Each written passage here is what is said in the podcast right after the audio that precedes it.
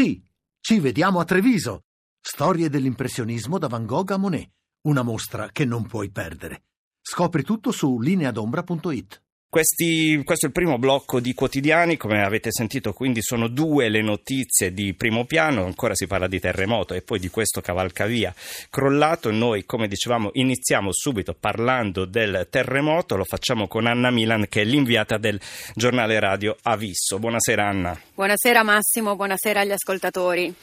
E ci metteremo in contatto anche con Marco Rinaldi che è il sindaco di Ussita tra poco, cercheremo di raggiungerlo perché ovviamente sta facendo facendo il suo lavoro è ancora impegnato in questo momento. Allora Anna, inizio proprio da te.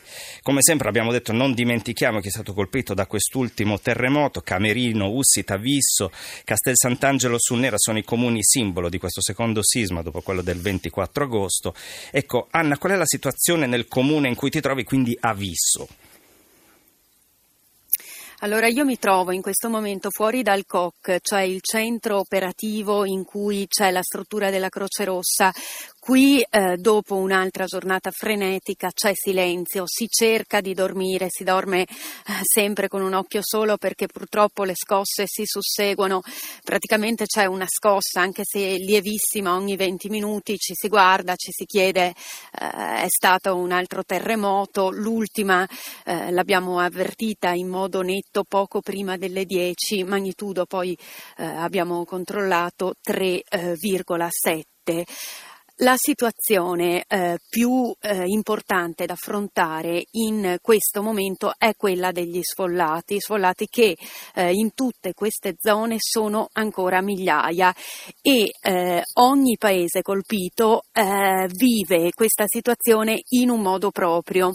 Eh, qui ha visto per esempio eh, molti hanno scelto di andare verso gli alberghi, gli alberghi eh, della costa, però Abbiamo visto, vediamo eh, che ci sono ancora diverse macchine che tengono il riscaldamento acceso eh, a lungo, si svegliano, ogni tanto qualcuno esce perché in tanti ancora non se la sentono, neppure di prendere una decisione perché anche psicologicamente queste continue scosse pesano e quindi si preferisce rimandare ancora di qualche giorno una decisione. C'è poi una parte della popolazione che eh, qui ha visto, dorme ospitata nelle strutture della Croce Rossa, in particolare stare in eh, due casette di legno. In questo caso sono gli anziani, perché mm, in questi paesi eh, ci sono molti anziani e bisogna dire che loro soffrono in modo molto molto forte. Uh, questi giorni in tanti sono soli, tanti magari hanno i figli lontani è un momento in cui la comunità si fa forza, si aiuta, la macchina dei soccorsi ha reagito, uh, ci sono molti volontari, noi vi abbiamo raccontato, abbiamo vissuto anche il terremoto di Amatrice, Qui eh, la situazione è diversa anche perché. Ecco, quali sono, sono le differenze paesi... tu che li hai, li hai vissuti tutti e due, poi questi terremoti di questi ultimi due mesi? La differenza chiaramente più evidente è che eh, qui non ci sono vittime, vittime.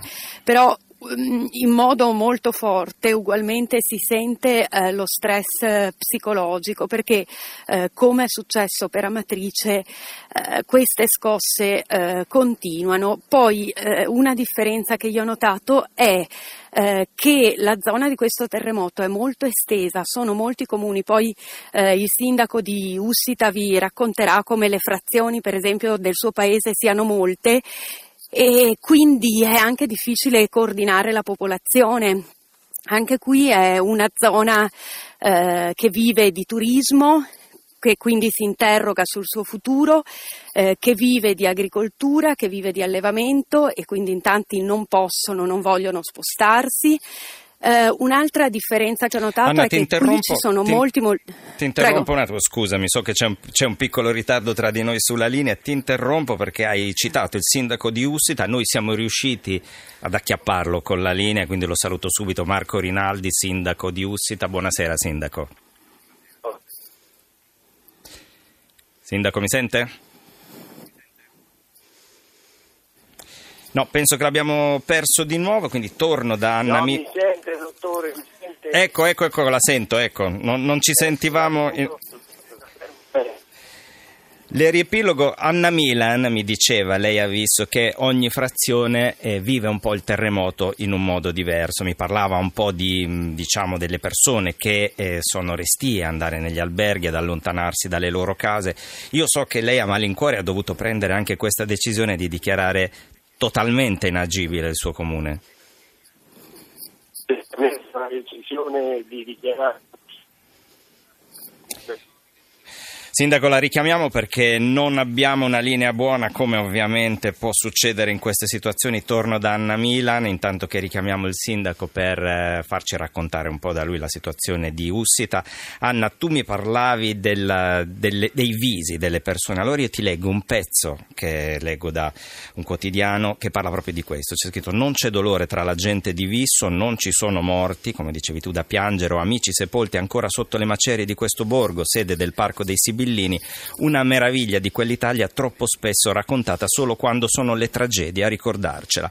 Ma c'è la paura, una paura ancestrale che viene dal profondo e da molto lontano, perché non c'è nulla che puoi fare quando tutto attorno a te si muove, si scuote, si rivolta, se non sentirti piccolo e impotente. Poi c'è la dignità di chi ama davvero la terra in cui è nato e vissuto, di chi sa che senza radici un essere umano è come una foglia, vola via al primo alito di vento. Poi il futuro, che senso ha pensare al futuro? Risponde una signora Giuseppina, così viene citata, guardando il cronista negli occhi. Sei qui da ieri sera e quante volte ha tremato la terra? 20, 30, 40 volte?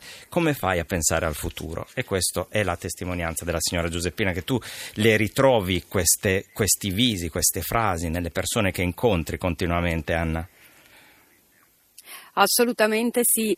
Io ritrovo lo stesso spaesamento che si racconta in questo pezzo e lo ritrovo in modo particolare, forse poi ognuno ha una propria sensibilità, però io lo ritrovo nei visi degli anziani. Eh, perché colpisce in modo particolare un po' lo stupore ancora di fronte a questo terremoto e la sensazione eh, di solitudine e come di non saper governare la propria vita, perché questa poi la consapevolezza eh, di eh, questi giorni. È come dargli torto, in fondo, dopo un'esperienza così forte e così drammatica. Marco Rinaldi, sindaco di Ussita, di nuovo buonasera. Buonasera di nuovo a lei. Adesso la sentiamo bene.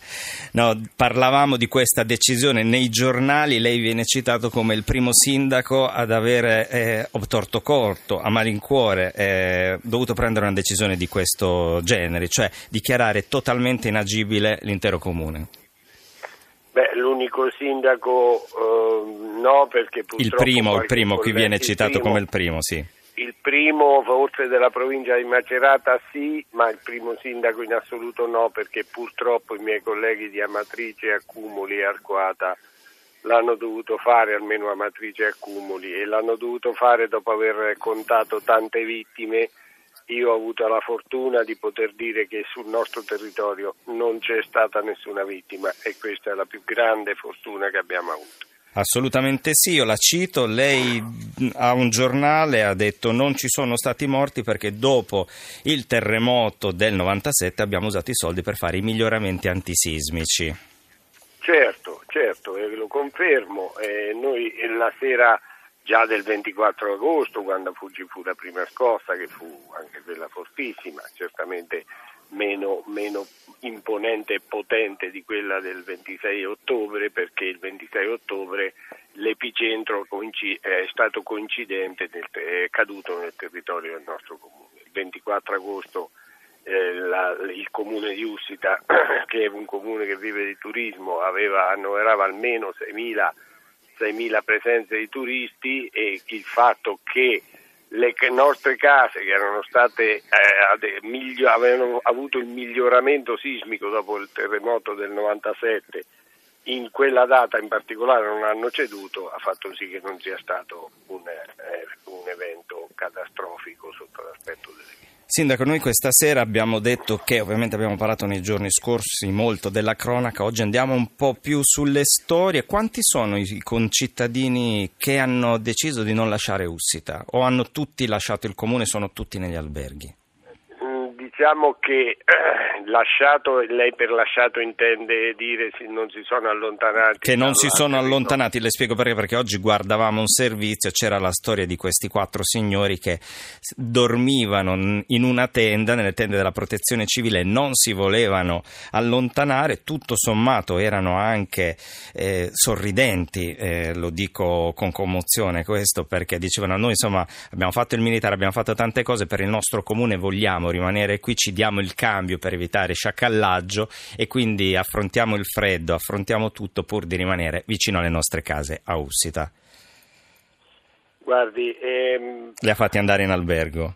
No, ah. sono ancora lì, sono ancora lì e i, i cittadini di Ussita una, non hanno lasciato il territorio, sono rimasti, noi abbiamo due, due non so se ho il tempo, però noi abbiamo due campeggi che, eh, che accolgono turisti. Il, come le dicevo il 24 agosto il sisma ha fatto sì che i turisti, i turisti siano giustamente scappati, sono rimasti vuoti, noi abbiamo approfittato di queste infrastrutture e abbiamo convogliato i nostri sfollati su quelle, su quelle realtà.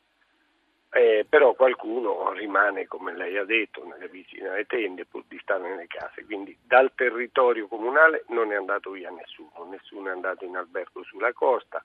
Stasera io ho convocato un'assemblea cittadina, ho spiegato quello che comporta il, la decisione presa a torto collo della, della zona rossa e ho detto che ci sono tante soluzioni, tra cui ho detto chi vive di pensione, chi non è costretto a vivere in questa zona perché collegato con un'attività eh, commerciale, un allevatore, un coltivatore diretto che chiaramente non possono lasciare il territorio, eh, potrebbe andare a pensione, pensione completa su un albergo della costa, dico, potrebbe essere anche un momento di sollievo per la psiche di queste persone possono dormire tranquilli e le dico che io dormo in macchina perché non, non posso lasciare il territorio. Lei continua a fare il sindaco, non avendo più un fare, municipio e una casa, sta in macchina.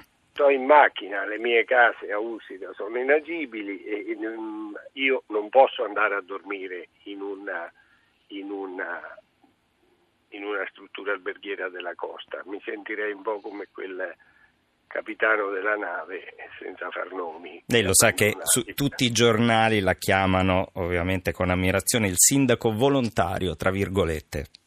Volontario sì, perché io ho rinunciato a quello che è il mio, il mio compenso, certo. lo faccio perché doverosamente devo essere al servizio. Ho scelto io liberamente. Sì, sì, sì, sì, sì, per questo. Sono per qui questo. a dormire in piazza dentro la macchina non per fare, non per apparire, non per fare la scenografia, ma che credo che il capitano... Per fare il sindaco. Debba, per fare il sindaco e come un capitano della nave deve scendere dal vascello. Però. E dobbiamo dire che mai, come in queste occasioni, diciamo, i, i, i, vari sindaci, tutti i sindaci si sono tolti quel vestito eh, da burocrata che molte volte viene dipinto anche da noi giornalisti, così sono diventate persone, sono diventati dei simboli per tutte le loro comunità. Parlo del sindaco di Amatrice, di Accumuli, parlo del sindaco di Camerino, di lei, sindaco Rinaldi, del sindaco di Visso che ci ha parlato ieri di Leopardi, insomma con tanto amore. Insomma, insomma avete fate i primi cittadini, siete dei primi cittadini in questo momento.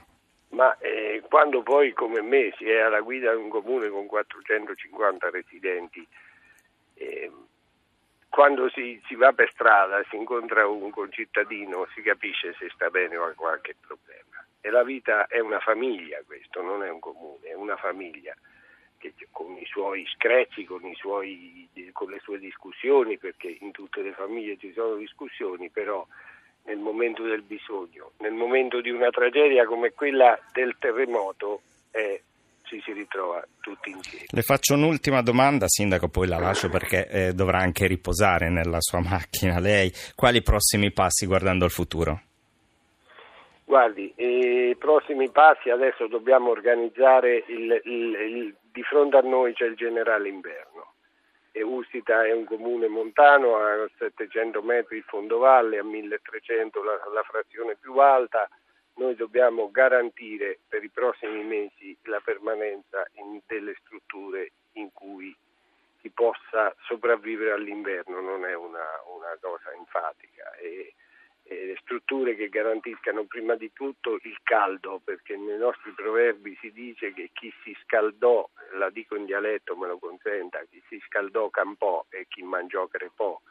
Quindi noi dobbiamo garantire ai nostri concittadini un alloggio caldo per tutto l'inverno, perché per 7-8 mesi dovranno stare dentro container, dentro strutture, bungalow, quello che sia, che eh, pur nella eh, superficie limitata garantisca il calore, il tepore e garantisca la sopravvivenza fino a primavera. E noi speriamo... Poi dobbiamo riorganizzare la vita. E iniziare a ripartire. È così. Sindaco, io in bocca al lupo per tutto, per il lavoro, un saluto a tutta la comunità di Ustida, a tutti quanti buonanotte e buon lavoro anche per domani, per e tutti i prossimi giorni. A nome della comunità di Usita ringrazio per l'attenzione. Ci mancherebbe, grazie mille, buonanotte. Buonanotte. Anna Anna Milan, chiudo con te perché abbiamo parlato di storie, delle tante storie in cui ti sei imbattuta, qual è quella che ti ha colpito in modo particolare? E parliamo di Visso in questo caso ha visto, mi ha colpito in modo particolare eh, questa mattina quando insomma, mi sono svegliata, sono andata al centro eh, dove ha organizzato tutto eh, i soccorsi e c'era una bambina che ha passato la notte in una stanza che la Croce Rossa ha allestito solo per i bambini, mentre il papà ha passato la notte in macchina, come eh, sarà anche questa notte. E la bambina insomma ha salutato il papà, ha detto eh, che era molto preoccupata per lui, eccetera, eccetera. Insomma è stato abbastanza evidente come anche in questo caso i più piccoli danno un po' una spinta e a volte fanno anche un sorriso, come abbiamo visto anche sulle facce di molte persone anziane che personalmente mi hanno, mi hanno colpito. Insomma, vedere questi, questi visi che, che guardano ancora al futuro. Anna, grazie mille, ti lascio andare a dormire, buon lavoro intanto. Buon lavoro a voi, grazie. Grazie mille, buonanotte. Cambiamo argomento, prima un messaggio perché Carla da Roma per quanto riguarda appunto i terremoti scrive forse l'unica soluzione per le zone sismiche sono le case mobili su ruote che sono anche molto belle, questa potrebbe essere una soluzione però ricordiamo anche che ci sono gli edifici, c'è l'edilizia antisismica che se ben fatta almeno garantisce la sopravvivenza, magari ci sarà qualche crepa però non ci sono vittime.